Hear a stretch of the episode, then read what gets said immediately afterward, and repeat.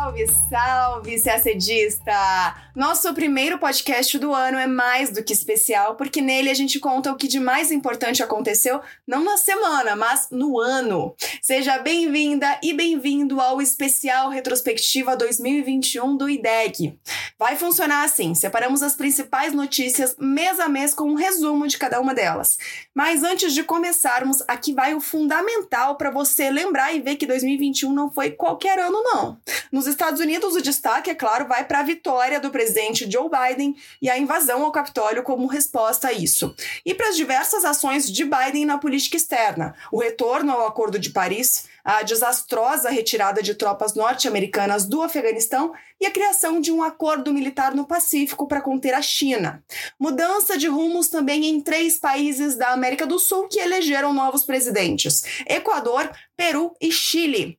Por falar em mudança de rumos, outras duas eleições importantes marcaram o fim de uma era, em Israel e na Alemanha. Na política externa brasileira, o Brasil foi eleito para um assento não permanente da ONU e também assumiu a presidência da Conferência Geral da Unesco. Por falar em multilateralismo, o mundo se reuniu para tentar frear a mudança climática na COP26 e o Tratado de Proibição de Armas Nucleares entrou em vigor. E também acompanhamos crises mundo afora o conflito na Etiópia, golpes de Estado em Myanmar, na Guiné, no Sudão e na Tunísia, e até o assassinato de um presidente no Haiti. Todas essas notícias e muito mais você acompanha agora no nosso especial retrospectiva 2021. Bom, a principal notícia de janeiro, a gente sabe, foi a confirmação da vitória de Joe Biden e a invasão ao Capitólio nos Estados Unidos. O Congresso norte-americano certificou no dia 7 de janeiro a vitória de Joe Biden para a presidência dos Estados Unidos. Biden teve 306 votos confirmados no colégio eleitoral contra 232 para o ex-presidente Donald Trump. A sessão de confirmação tinha começado um dia antes, no dia 6 de janeiro, mas foi interrompida interrompida logo no início, após aquela invasão violenta do Capitólio por manifestantes apoiadores do ex-presidente Donald Trump, que participavam de um protesto em Washington. O protesto interrompeu os trabalhos dos congressistas durante várias horas e o confronto entre manifestantes e policiais deixou pelo menos quatro pessoas mortas e mais de 50 detidas. E a próxima notícia também tem a ver com os Estados Unidos. Uma das primeiras medidas de Biden como presidente foi tentar salvar o New START, o único acordo bilateral em vigor entre Rússia e Estados Unidos que regula o controle de armas nucleares dos dois países. As duas partes concordaram em prorrogar o tratado por mais cinco anos até 2026. Se isso não tivesse acontecido, o único tratado de controle de armas das duas maiores potências nucleares do mundo teria expirado no fim de janeiro. Agora falamos de Brasil.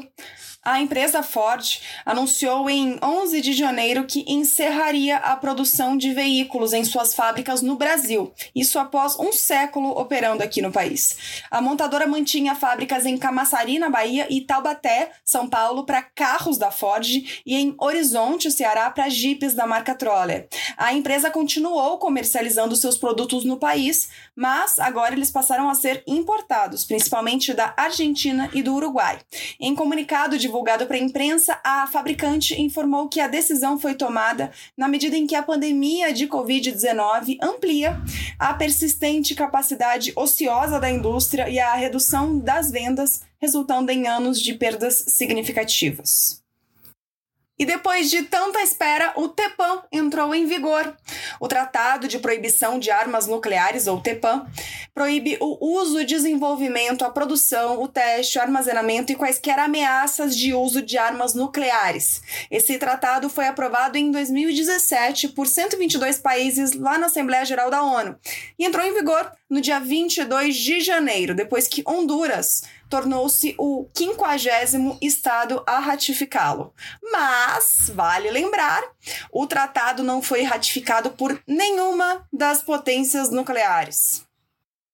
E em janeiro também ocorreu o Fórum Mundial de Davos, na Suíça, que não contou com a participação do presidente Jair Bolsonaro. O vice-presidente Hamilton Mourão foi quem representou o Brasil no debate sobre a Amazônia. O ministro Paulo Guedes, da Economia, e o governador de São Paulo, João Dória, também foram escalados para participar de conferências. No primeiro dia do fórum, o presidente da China, Xi Jinping, disse que a recuperação global será vacilante e incerta, mesmo depois dos trilhões de dólares dólares em programas de incentivo. Xi Jinping cobrou coordenação macroeconômica, defendeu o multilateralismo e pediu que deixassem de lado os preconceitos ideológicos que levam ao isolamento dos países. Passamos agora às notícias de fevereiro e a primeira delas aconteceu inclusive no primeiro dia do mês. Myanmar sofreu um golpe militar na madrugada de 1 de fevereiro. O exército derrubou o governo civil eleito em novembro de 2020 e prendeu a líder do país, Aung San Suu Kyi, além de outros integrantes do partido da Liga Nacional pela Democracia. Ao longo de todo o mês e até nos meses seguintes, diversos manifestantes compareceram em massa às ruas do país para exigir o fim do regime militar e a libertação de Suki. O Conselho de Segurança da ONU, os dirigentes do G7 dos Estados Unidos e os chefes da diplomacia europeia condenaram fortemente as violências cometidas pelas forças de segurança birmanesas contra os manifestantes. De lá para cá, esses representantes também fazem apelos para que os militares birmaneses deixem o poder, inclusive aplicando sanções contra o regime o que não surtiu nenhum efeito. Dez meses depois, em dezembro de 2021, a justiça do país, que agora está nas mãos dos militares, condenou Suki a dois anos de prisão por incitar a desordem pública e violar as regras sanitárias contra a Covid-19. Também teve notícia importante na OMC. A nigeriana Ngozi Okonjo-Iweala ex-ministra das Finanças da Nigéria, foi nomeada no dia 15 de fevereiro para chefiar a Organização Mundial do Comércio. Ela tornou-se a primeira mulher e primeira pessoa africana a liderar a organização.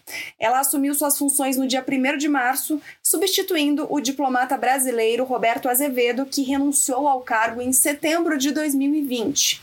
Seu mandato, que pode ser renovado, expira em 31 de agosto de 2025. E os Estados Unidos retornaram oficialmente ao Acordo de Paris, em mais uma das medidas do novo governo de Joe Biden. Quase quatro anos depois que o ex-presidente Donald Trump anunciou a retirada dos Estados Unidos desse pacto internacional, o retorno norte-americano significa que todas as nações do mundo agora são signatárias do documento que tenta frear o aumento da temperatura global.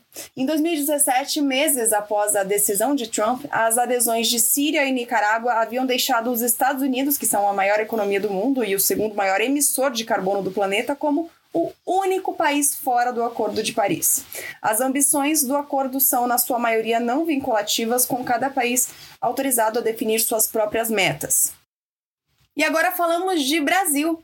Existe um acordo no âmbito da OMC que é o Acordo sobre Contratações Governamentais. Ele é mais conhecido por sua sigla em inglês, GPA. Esse acordo basicamente abre o mercado de licitações públicas de um país signatário para empresas dos outros países que são parte do acordo. Por ser plurilateral, nenhum Estado membro da OMC é obrigado a participar do GPA. E o Brasil mesmo ainda não é signatário, mas quer ser. No dia 3 de fevereiro, o Brasil fez sua primeira oferta de acesso ao mercado, que é uma etapa fundamental do processo de sua acessão ao tratado. Segundo o governo brasileiro, a adesão do Brasil ao GPA leva ao aumento da transparência, ao fomento da concorrência no âmbito nacional Nacional e ao combate à corrupção e a práticas anticompetitivas em licitações públicas. Outra notícia do mês envolvendo Brasil e OMC foi a decisão de encerrar o contencioso com o Canadá. O Brasil formalizou em fevereiro na OMC a decisão de encerrar o contencioso Canadá Commercial Aircraft, iniciado em 2017. O Brasil questionava os maciços subsídios concedidos pelos governos do Canadá e do Quebec ao lançamento, desenvolvimento e produção das aeronaves da Bombardier, por considerar que os mais de 3 bilhões de dólares repassados à empresa distorceram as condições de concorrência no mercado de aviação comercial e causaram sérios prejuízos à fabricante brasileira Embraer. Como justificativa para a decisão agora de encerrar o contencioso, o Itamaraty informou que esse setor é distinto daquele existente quando o contencioso foi iniciado e que buscaria negociações de disciplinas mais efetivas para restabelecer a igualdade de condições no mercado de aviação comercial. Em março, foi lançado o primeiro satélite 100% brasileiro, batizado de Amazônia 1, ele tem a tarefa de monitorar o desmatamento, sobretudo na região amazônica. O satélite foi totalmente projetado, integrado e testado pelo país, e a partir de então começou a ser também operado exclusivamente pelo Brasil. Desenvolvido pelo Instituto Nacional de Pesquisas Espaciais, o INPE, o satélite integra a chamada Missão Amazônica, um esforço da entidade em melhorar chamado sensoriamento remoto da natureza brasileira. O Amazônia 1 é o terceiro satélite a realizar esse trabalho para o Brasil. Ele se soma ao CIBERS 4 e o CIBERS 4A, que já estavam em operação. Ainda falando de Brasil e meio ambiente, mais uma notícia. No dia 4 de março, o Brasil depositou na ONU a carta de ratificação do Protocolo de Nagoya sobre Diversidade. Esse protocolo é um acordo acessório à Convenção sobre Diversidade Biológica. Ele regulamenta o acesso e a repartição de benefícios monetários e não monetários dos recursos genéticos da biodiversidade. Como é um tratado internacional, a entrada em vigor no Brasil dependia da aprovação do Congresso Nacional. Em agosto de 2020, o documento foi então aprovado pela Câmara e pelo Senado e promulgado em decreto legislativo. E é impossível não lembrar que 2021 foi mais um ano de pandemia e principalmente foi o ano da corrida pela vacina contra a Covid-19. Em março, inclusive, ocorreu um certo estremecimento nas relações entre Brasil e China. A Coronavac, a vacina produzida pelo Instituto Butantan, dependia de insumos chineses que não chegaram no prazo. Nesse momento, a campanha de vacinação contra a Covid-19 correu o risco de ser interrompida no Brasil. Por isso, o Ministério da Saúde enviou uma carta ao embaixador da China em Brasília pedindo que ele intercedesse junto à estatal chinesa Sinopharm para liberar 30 milhões de doses de seu imunizante ao Brasil. Felizmente, a campanha não foi interrompida, os insumos chegaram ainda que atrasados e os governadores brasileiros se articularam para garantir a compra de mais doses paralelamente. E sim, parece que foi em outra vida, mas foi em março que aquele cargueiro Ever Given bloqueou o canal de Suez, fazendo um grande estardalhaço em todo o comércio internacional.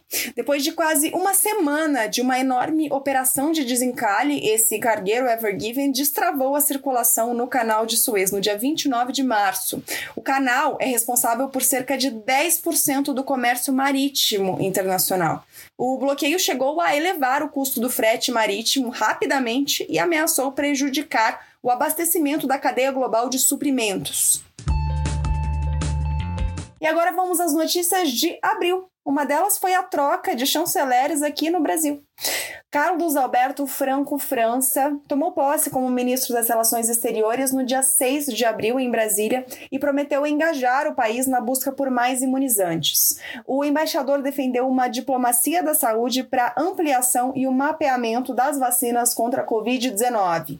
Para o chanceler, um diplomata deve atuar como um construtor de pontes. E teve também mudança de poder em Cuba. O país virou a página dos governos dos irmãos Castro com a aposentadoria de Raul Castro aos 89 anos, uma transição, na verdade, simbólica que não muda a linha política do país. O presidente cubano Miguel Díaz-Canel substituiu Raul como o primeiro secretário do Partido Comunista de Cuba no dia 19 de abril, no quarto e último dia do oitavo congresso do partido.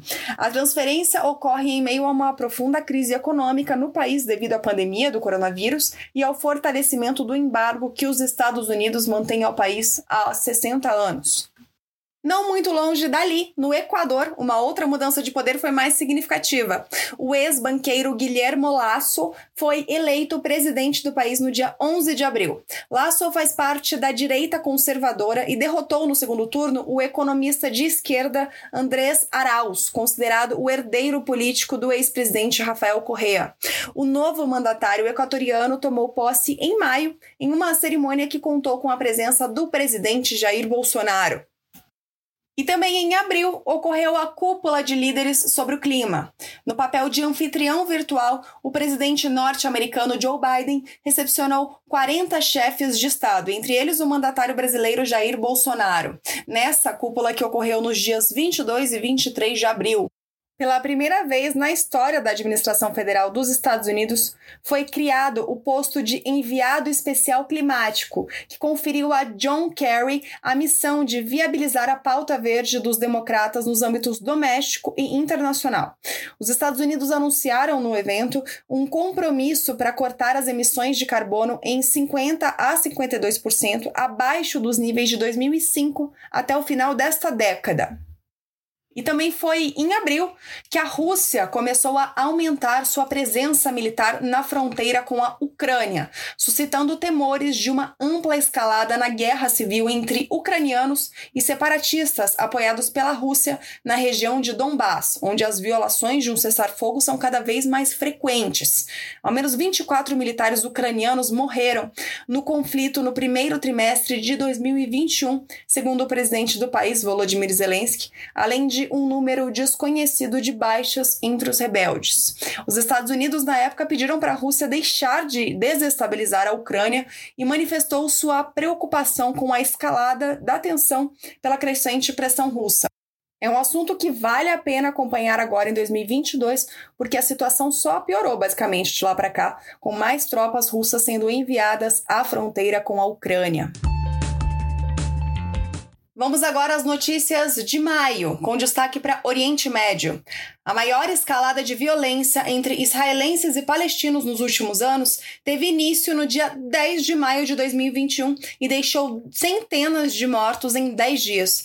O estopim foi a ameaça de despejo de famílias palestinas de Sheikh Jarrah, um bairro palestino na parte oriental de Jerusalém. Um dos primeiros episódios de violência ocorreu durante um protesto de palestinos na esplanada das mesquitas, quando houve confronto com a polícia israelense, que deixou mais de 200 pessoas pessoas feridas. O conflito se agravou quando se estendeu para a faixa de Gaza, de onde o Hamas disparou foguetes contra Israel, que revidou com ataques aéreos. Os dois lados, Hamas e Israel, concordaram com um cessar-fogo que passou a valer no dia 21 de maio. Agora falamos de Brasil. No dia 12 de maio, o presidente Jair Bolsonaro assinou o decreto que ratifica a Convenção Interamericana contra o Racismo, a Discriminação Racial e Formas Correlatas de Intolerância. O texto havia sido aprovado pelo Congresso Nacional em fevereiro, atenção, em rito de emenda constitucional. A convenção foi adotada pela Assembleia Geral da OEA, a Organização dos Estados Americanos, em uma reunião realizada em julho de 2013 na Guatemala. Entre outras medidas, a convenção estabelece que os países signatários deverão implementar políticas para promover igualdade de tratamento e de oportunidades para todas as pessoas por meio de atos de caráter educacional e medidas trabalhistas ou sociais. Agora, essa convenção tem status constitucional na nossa legislação e a Costa Rica se tornou oficialmente o 38º país membro da OCDE, a Organização para a Cooperação e o Desenvolvimento Econômico. O anúncio foi feito no dia 25 de maio. Os países membros da OCDE convidaram formalmente a Costa Rica em maio de 2020, após um processo de adesão de cinco anos. A Costa Rica é a quarta nação latino-americana a aderir à organização, depois de México, Colômbia e Chile. O Brasil é um parceiro-chave da OCDE, mas ainda não é país membro. O Brasil solicitou em 2017 sua acessão como membro da organização. E ainda em maio teve mudança importante na política demográfica da China. Depois da divulgação do censo chinês, que revelou o menor crescimento populacional em décadas no país, a China decidiu autorizar que cada casal tenha três filhos e não mais dois filhos. O anúncio foi feito no dia 31 de maio. O líder chinês Xi Jinping também anunciou medidas como a redução dos custos de educação, o aumento do financiamento habitacional e a garantia dos direitos de mulheres que trabalham. Ele afirmou ainda que o país vai educar os jovens para o casamento e o amor, nas palavras de Xi Jinping. E seguimos para junho porque tem notícia importante para a política externa brasileira. No dia 11 de junho, o Brasil foi eleito para ocupar um assento não permanente do Conselho de Segurança da ONU no biênio 2022-2023. Desde a criação da ONU, o Brasil já ocupou por 10 vezes um assento não permanente, ficando atrás apenas do Japão, que cumpriu 11 mandatos. Com a eleição, o Brasil passa a ser, ao lado do Japão, o país que mais ocupou assentos não permanentes no Conselho. O Brasil afirmou que uma vez no Conselho, pretende fortalecer as missões de paz da ONU e defender os mandatos que corroborem a interdependência entre segurança e desenvolvimento. Os outros quatro países eleitos foram Albânia, Emirados Árabes Unidos, Gabão e Gana. Os países assumiram seus mandatos no dia 1 de janeiro de 2022. E agora, outra notícia envolvendo o Brasil e ONU. O Brasil absteve-se em uma votação da Assembleia Geral da ONU que condenava o embargo norte-americano a Cuba. Pela 29 vez, a resolução foi aprovada pela maioria dos Estados-membros. Só obteve dois votos contrários: Israel e Estados Unidos, e três abstenções, incluindo a do Brasil. Tradicionalmente, o Brasil sempre votou a favor da resolução, mas em 2019 o país alinhou-se aos Estados Unidos e Israel e votou contra. E por falar em Israel, o parlamento israelense aprovou um novo governo que marcou o encerramento de 12 anos no poder do primeiro-ministro Benjamin Netanyahu. O premier mais longevo da história de Israel falhou em formar um governo e foi substituído por Naftali Bennett no dia 13 de junho. O novo governo de Bennett inclui legisladores de esquerda, de centro e até minorias árabes, que ele agrupou com o líder de oposição Yair Lapid E apenas duas semanas depois da formação de um governo israelense, no dia 29 de junho, foi inaugurada em Abu Dhabi, nos Emirados Árabes Unidos, a primeira embaixada de Israel na região do Golfo. Os Emirados foram o terceiro país do mundo árabe a normalizar formalmente seu relacionamento com Israel, depois do Egito em 1979 e da Jordânia em 1994. Isso aconteceu no ano passado, em setembro, no primeiro dos acordos de paz que ficaram conhecidos como Acordos de Paz de Abraão. Depois disso, Bahrein, Marrocos e Sudão também assinaram acordos de normalização de relações com Israel, todos com a mediação do ex-presidente dos Estados Unidos, Donald Trump. Em dezembro de 2021, ocorreu a primeira visita de um chefe de governo de Israel aos Emirados Árabes Unidos, com a visita do primeiro-ministro israelense Naftali Bennett. Também em junho, o Acnur, a agência da ONU para refugiados, divulgou mais uma edição do relatório Global Trends, com dados mundiais de pessoas forçadas a migrar no ano de 2020. Apesar de todas as restrições de circulação impostas pela pandemia, o número de migrantes forçados cresceu 3,6%. Foi de 79 milhões em 2019 para 82,4 milhões em 2020. Desse número, número, 48 milhões são deslocados internos e 26 milhões, um pouquinho mais que isso, são refugiados. Houve crescimento nos dois grupos, mas principalmente no de deslocados internos.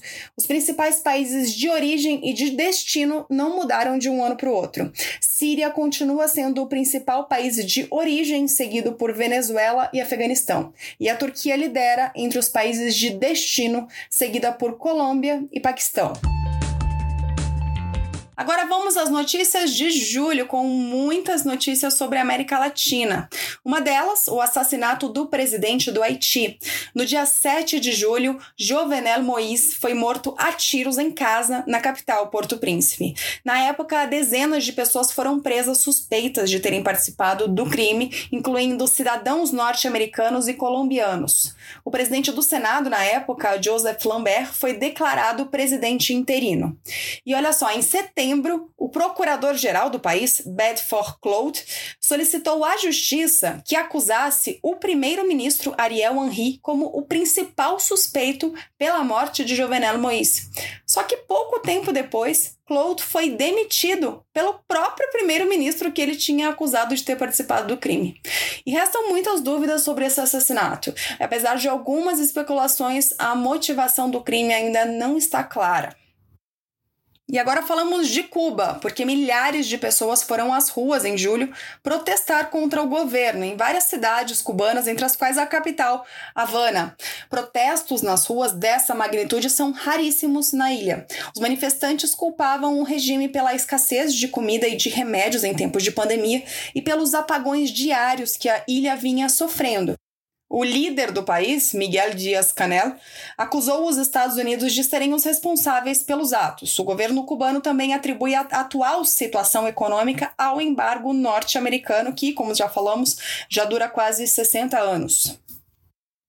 O mês também marcou a celebração do aniversário de uma instituição muito importante para a política externa brasileira, a ABAC, a Agência Brasileiro-Argentina de Contabilidade e Controle de Materiais Nucleares. A ABAC é a agência bilateral responsável por inspecionar as instalações nucleares do Brasil e da Argentina para garantir o uso exclusivamente pacífico da energia nuclear nos dois países. A agência é peça central do modelo de salvaguardas nucleares nucleares aplicável ao Brasil e à Argentina. Sua implementação permitiu aos dois países superar desconfianças no campo nuclear e criar um caminho de transparência e de cooperação. E ainda em julho teve eleições no Peru. O professor e sindicalista Pedro Castilho foi eleito novo presidente do país pelo partido de esquerda Peru Livre. Isso depois de ter causado uma grande surpresa no primeiro turno da votação e depois de vencer a candidata Keiko Fujimori por uma margem bem apertada no segundo turno. Desde que tomou posse em julho, Castilho enfrenta contínuas crises e já trocou mais da metade do seu gabinete. E mais um golpe de Estado, dessa vez no norte da África. No dia 25 de julho, o presidente da Tunísia, Kais Saied, suspendeu as atividades do parlamento por 30 dias a princípio e destituiu o primeiro-ministro, que foi considerado um golpe pela oposição. Ele tanto não cumpriu os 30 dias quanto até hoje está governando por decreto.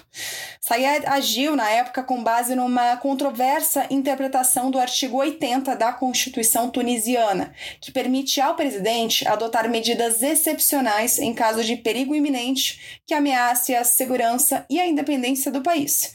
A Tunísia foi o berço da Primavera Árabe, o um movimento por liberdade e melhores condições de vida que varreu o mundo muçulmano no início da década passada, e foi o único país que conseguiu realizar uma transição para a democracia com a queda do ditador Ben Ali em 2011. Chegamos a agosto e a principal notícia, sem dúvidas, foi a ascensão do Talibã. Foi no dia 15 de agosto que o Talibã tomou a capital do Afeganistão, Cabul, depois de duas semanas de intensa ofensiva militar no país. O então presidente afegão, Ashraf Ghani, deixou o país e se exilou em Abu Dhabi, nos Emirados Árabes Unidos. A ofensiva ocorreu 20 anos depois de o grupo ter sido retirado à força do poder pela missão militar liderada pelo pelos Estados Unidos.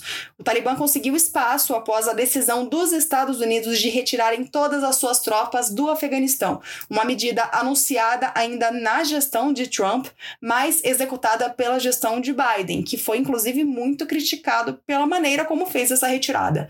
No dia 19, o Talibã declarou que o Afeganistão passou a ser o Emirado Islâmico do Afeganistão, mesmo nome adotado no país quando o grupo assumiu o poder pela primeira vez, em 19 1996. No dia 30 de agosto, os Estados Unidos completaram a retirada de suas tropas do Afeganistão um dia antes do prazo limite anunciado pelo presidente Joe Biden.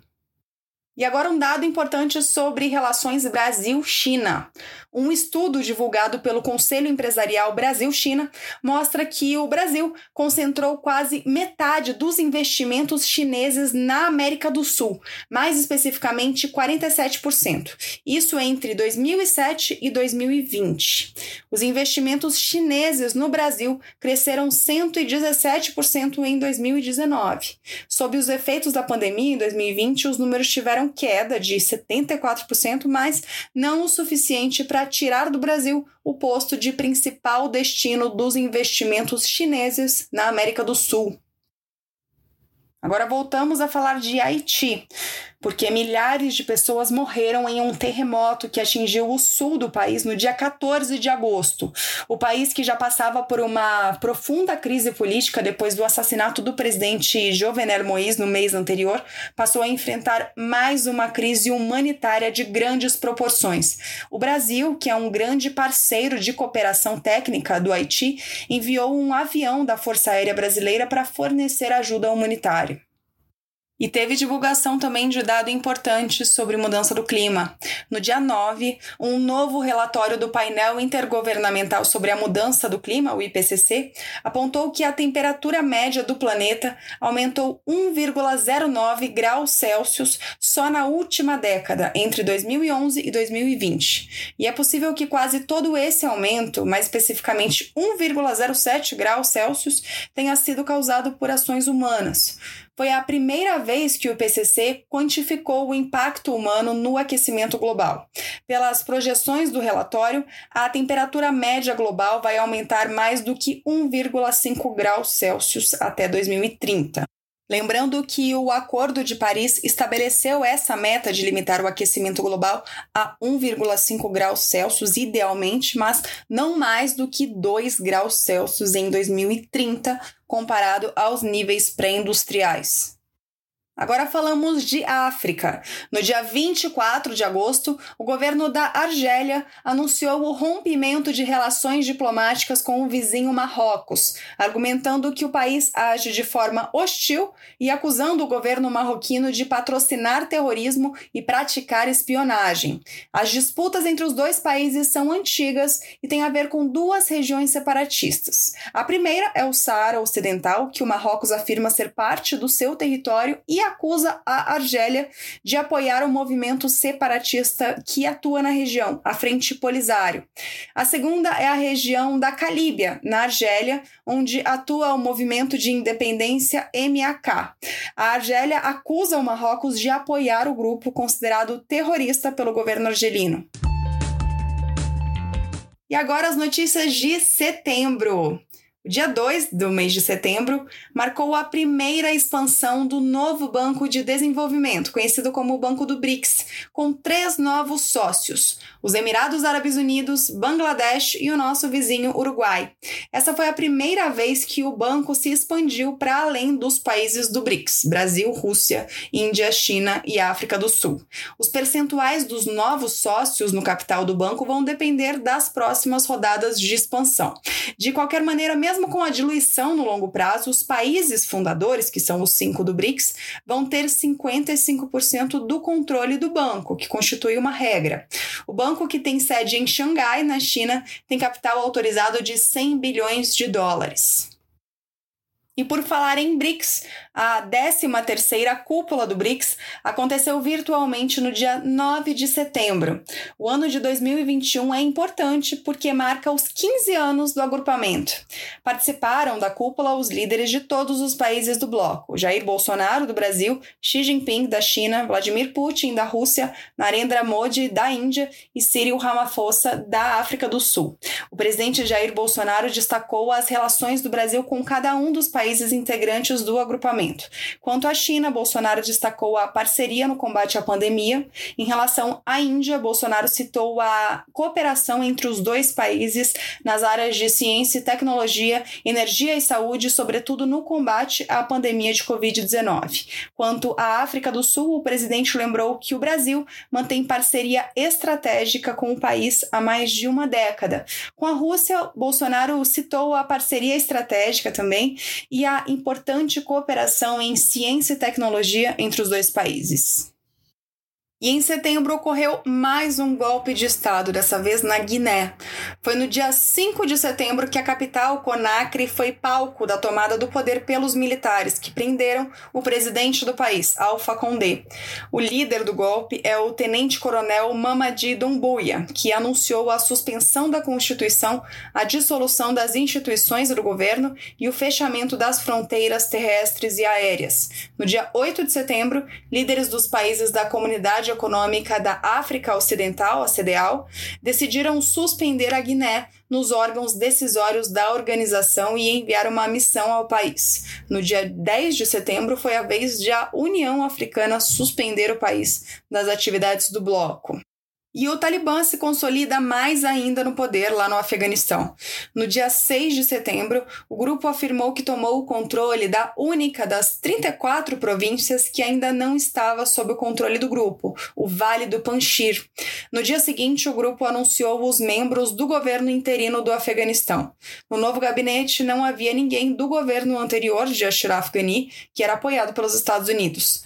Foram nomeados ministros do interior e ministros para refugiados dois membros da chamada Rede Haqqani, uma célula considerada organização terrorista por países como os Estados Unidos e o Paquistão. Agora a gente fala sobre aquele acordo militar que deu o que falar, o AUKUS. No dia 15 de setembro, os líderes de Estados Unidos, Reino Unido e Austrália fecharam um acordo militar de segurança no Indo-Pacífico.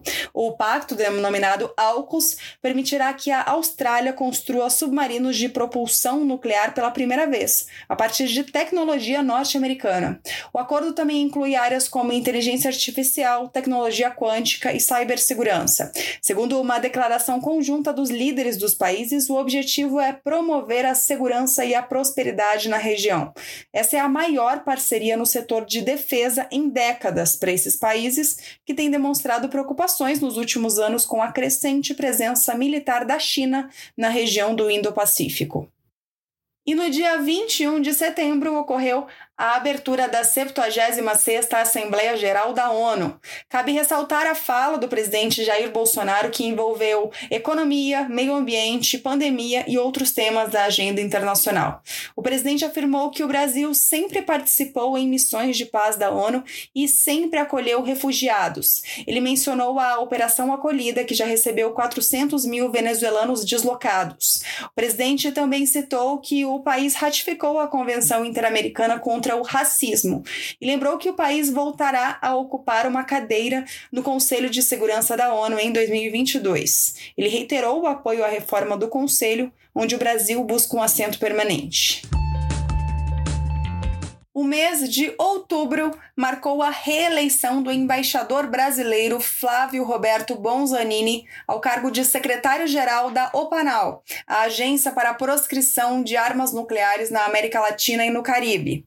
A agência é sediada na Cidade do México e é a que supervisiona a implementação do Tratado de Tlatelolco, tratado esse que estabeleceu a primeira zona livre de armas nucleares em área densamente povoada. O Itamaraty publicou nota parabenizando o embaixador, que assumiu seu segundo mandato em 1 de janeiro de 2022, por um período de quatro anos. E o ministro das Relações Exteriores do Brasil, Carlos França, participou da reunião ministerial da OCDE, o Conselho da Organização para a Cooperação e Desenvolvimento Econômico.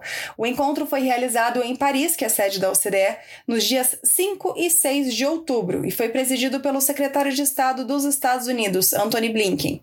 Segundo o Itamaraty, os representantes brasileiros fizeram intervenções em diferentes sessões da reunião da OCDE, especialmente aquelas dedicadas à tributação, comércio internacional internacional, financiamento ao desenvolvimento, sustentabilidade e inclusão social. Atualmente, seis países formalizaram pedidos de adesão à OCDE: três sul-americanos, Brasil, Argentina e Peru, e três europeus, Croácia, Bulgária e Romênia. De acordo com o governo brasileiro, o Brasil já aderiu a pelo menos 100 dos 247 instrumentos legais da OCDE. Ainda em outubro, ocorreu a visita do chanceler argentino Santiago Cafiero ao Brasil. A visita teve como resultado o que parece ser o fim de um grande impasse entre Brasil e Argentina nas negociações do Mercosul, a redução da tarifa externa comum, a TEC. Depois de uma reunião entre Cafiero e o chanceler brasileiro Carlos França, Brasil e Argentina anunciaram que concordaram com a redução de 10% da TEC aplicada pelo Mercosul às das importações extra-zona.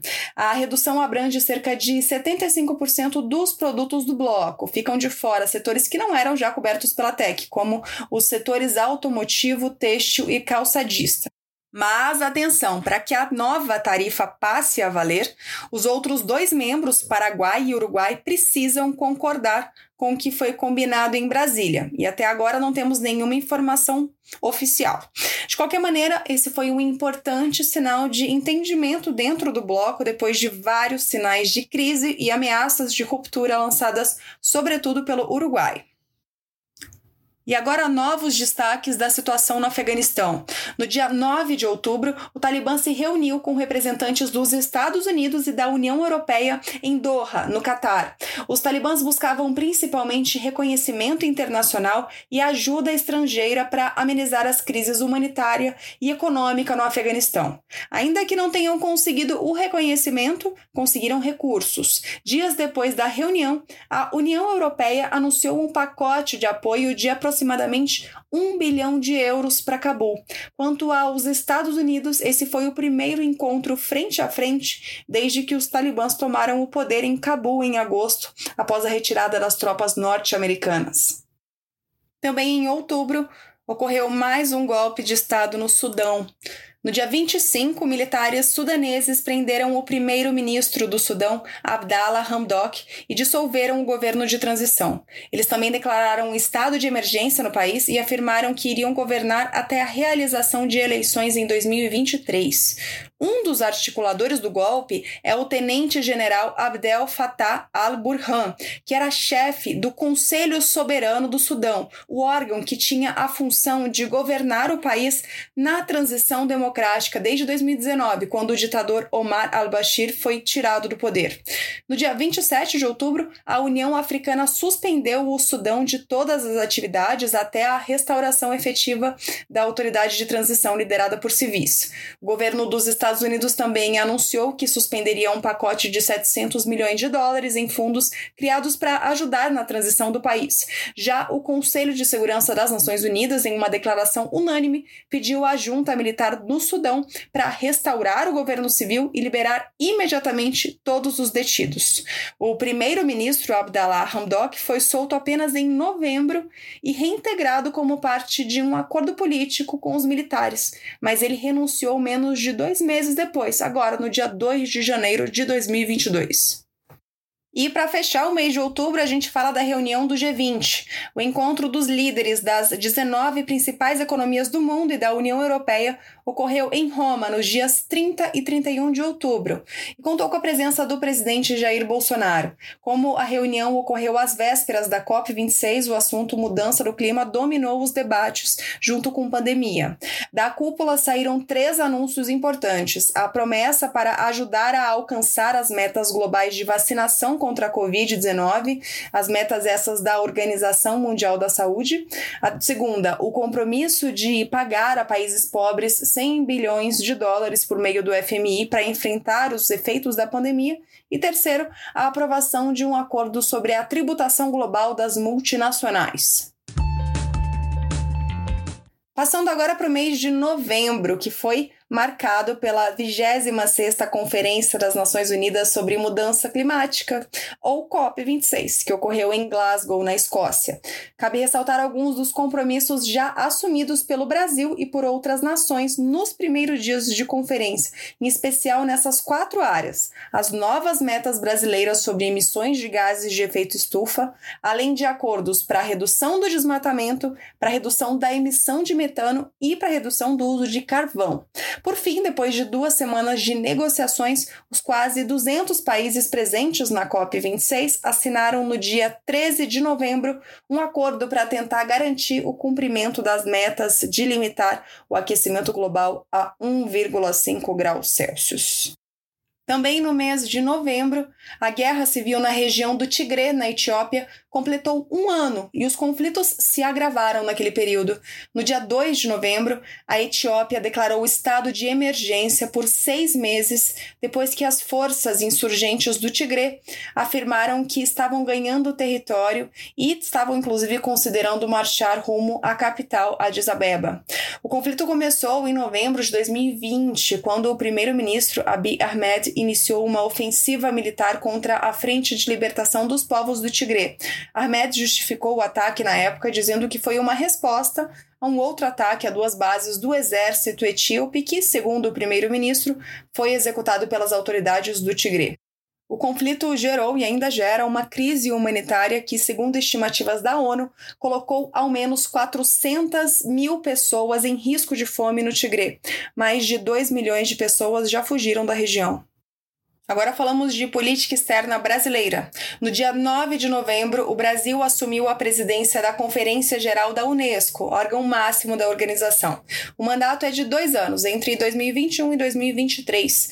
A Organização das Nações Unidas para a Educação, a Ciência e a Cultura, ou Unesco, é uma agência especializada das Nações Unidas que tem como objetivo contribuir para a paz e segurança no mundo por meio da educação, das ciências naturais, das ciências sociais e humanas e das comunicações é a primeira vez em quase 25 anos que o Brasil assume a presidência de um dos órgãos principais da Unesco.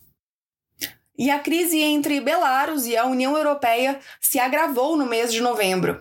O pano de fundo foram as medidas da União Europeia que havia aplicado sanções ao regime de Belarus depois das denúncias de fraude eleitoral que mantiveram o ditador bielorrusso Alexander Lukashenko no poder e da repressão bielorrussa à oposição que se seguiu a esse episódio.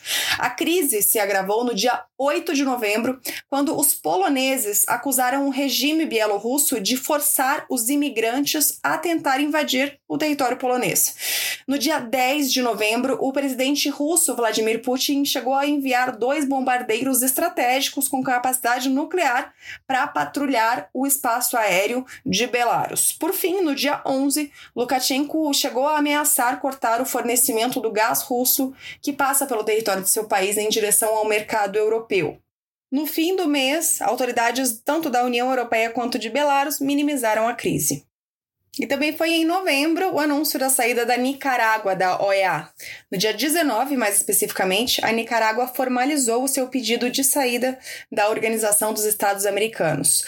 O processo dura dois anos e, nesse período, a Nicarágua deverá cumprir todas as suas obrigações com a organização. O governo do presidente Daniel Ortega tomou a decisão de deixar a OEA depois que a Assembleia Geral da organização desconheceu a legitimidade das eleições de 7 de novembro na Nicarágua Nicarágua que reelegeram Ortega para um quarto mandato. A declaração que saiu dessa reunião da OEA dizia que as eleições na Nicarágua não foram livres, justas nem transparentes e não tiveram legitimidade democrática. O órgão também afirmou na época que tomaria medidas baseadas na Carta Democrática que incluíam a possível suspensão da Nicarágua do órgão. No dia 30 de novembro, a ilha de Barbados, no Caribe, se despediu da monarquia britânica e se tornou uma república. A mudança de sistema político ocorre depois de 400 anos de ligação do país caribenho ao trono britânico, o que fazia da rainha Elizabeth II a chefe de Estado de Barbados. Mas é importante ressaltar que Barbados já declarou sua independência do Império Britânico há muito tempo há 55 anos, para ser mais exato. Agora que o país é república, ele desfaz todos os laços coloniais mantidos com o Reino Unido. Barbados continua fazendo parte da Commonwealth, a comunidade de 53 países com origens no Império Britânico. E finalmente chegamos a dezembro. E no primeiro dia desse mês, a Comissão Europeia lançou um plano internacional de infraestrutura, chamado de Global Gateway. A iniciativa pretende mobilizar até 300 bilhões de euros para investir em projetos públicos e privados de infraestrutura em países de fora do bloco, sobretudo na África, na Ásia e na América Latina. O Global Gateway é visto por analistas como uma maneira de a Europa rivalizar com a iniciativa chinesa conhecida como Nova Rota da Seda, lançada em 2013 para financiar projetos de infraestrutura em países em desenvolvimento. Os investimentos da Global Gateway se concentrarão em digitalização, proteção climática e energias alternativas. Já que mencionamos a China, na primeira semana de dezembro, o governo norte-americano anunciou que faria um boicote diplomático aos Jogos Olímpicos e Paralímpicos de Inverno de Pequim em 2022.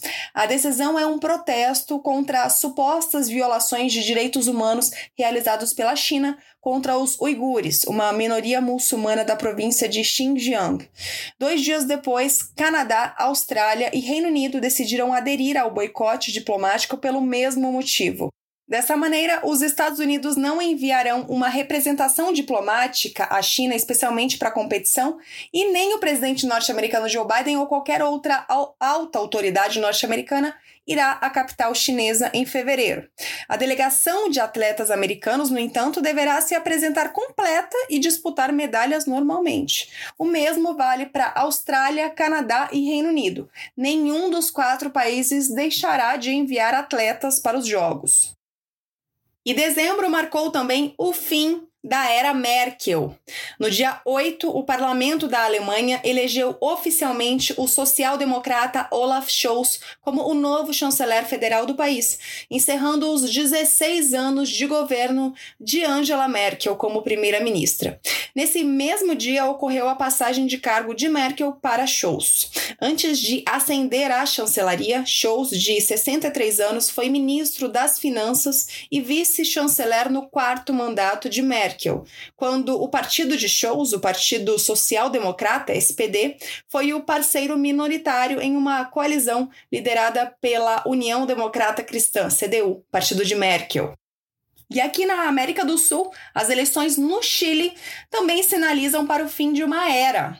No dia 19 de dezembro, o ex-líder estudantil Gabriel Boric foi eleito presidente do Chile. Sua vitória representa uma guinada à esquerda que rompe com três décadas de alternância entre os partidos de centro desde o fim da ditadura de Augusto Pinochet em 1990. Boric tem 35 anos e é líder da Frente Ampla de Esquerda, que representa a parte da sociedade chilena que quer mudanças profundas e que, inclusive, liderou os protestos de 2019. Ele toma posse em março de 2022 e será o presidente mais jovem da história do Chile. Pois bem, a nossa retrospectiva 2021 chegou ao fim. E para você que ficou até o final conosco, a gente tem uma dica. Todo esse conteúdo vai ser publicado na revista IDEG, disponível gratuitamente no nosso site e nas redes sociais. Assim você pode consultar o conteúdo escrito sempre que tiver dúvidas. O IDEG aproveita para desejar a você um ótimo 2022. Bons estudos e até sexta-feira que vem na nossa próxima edição do podcast semanal.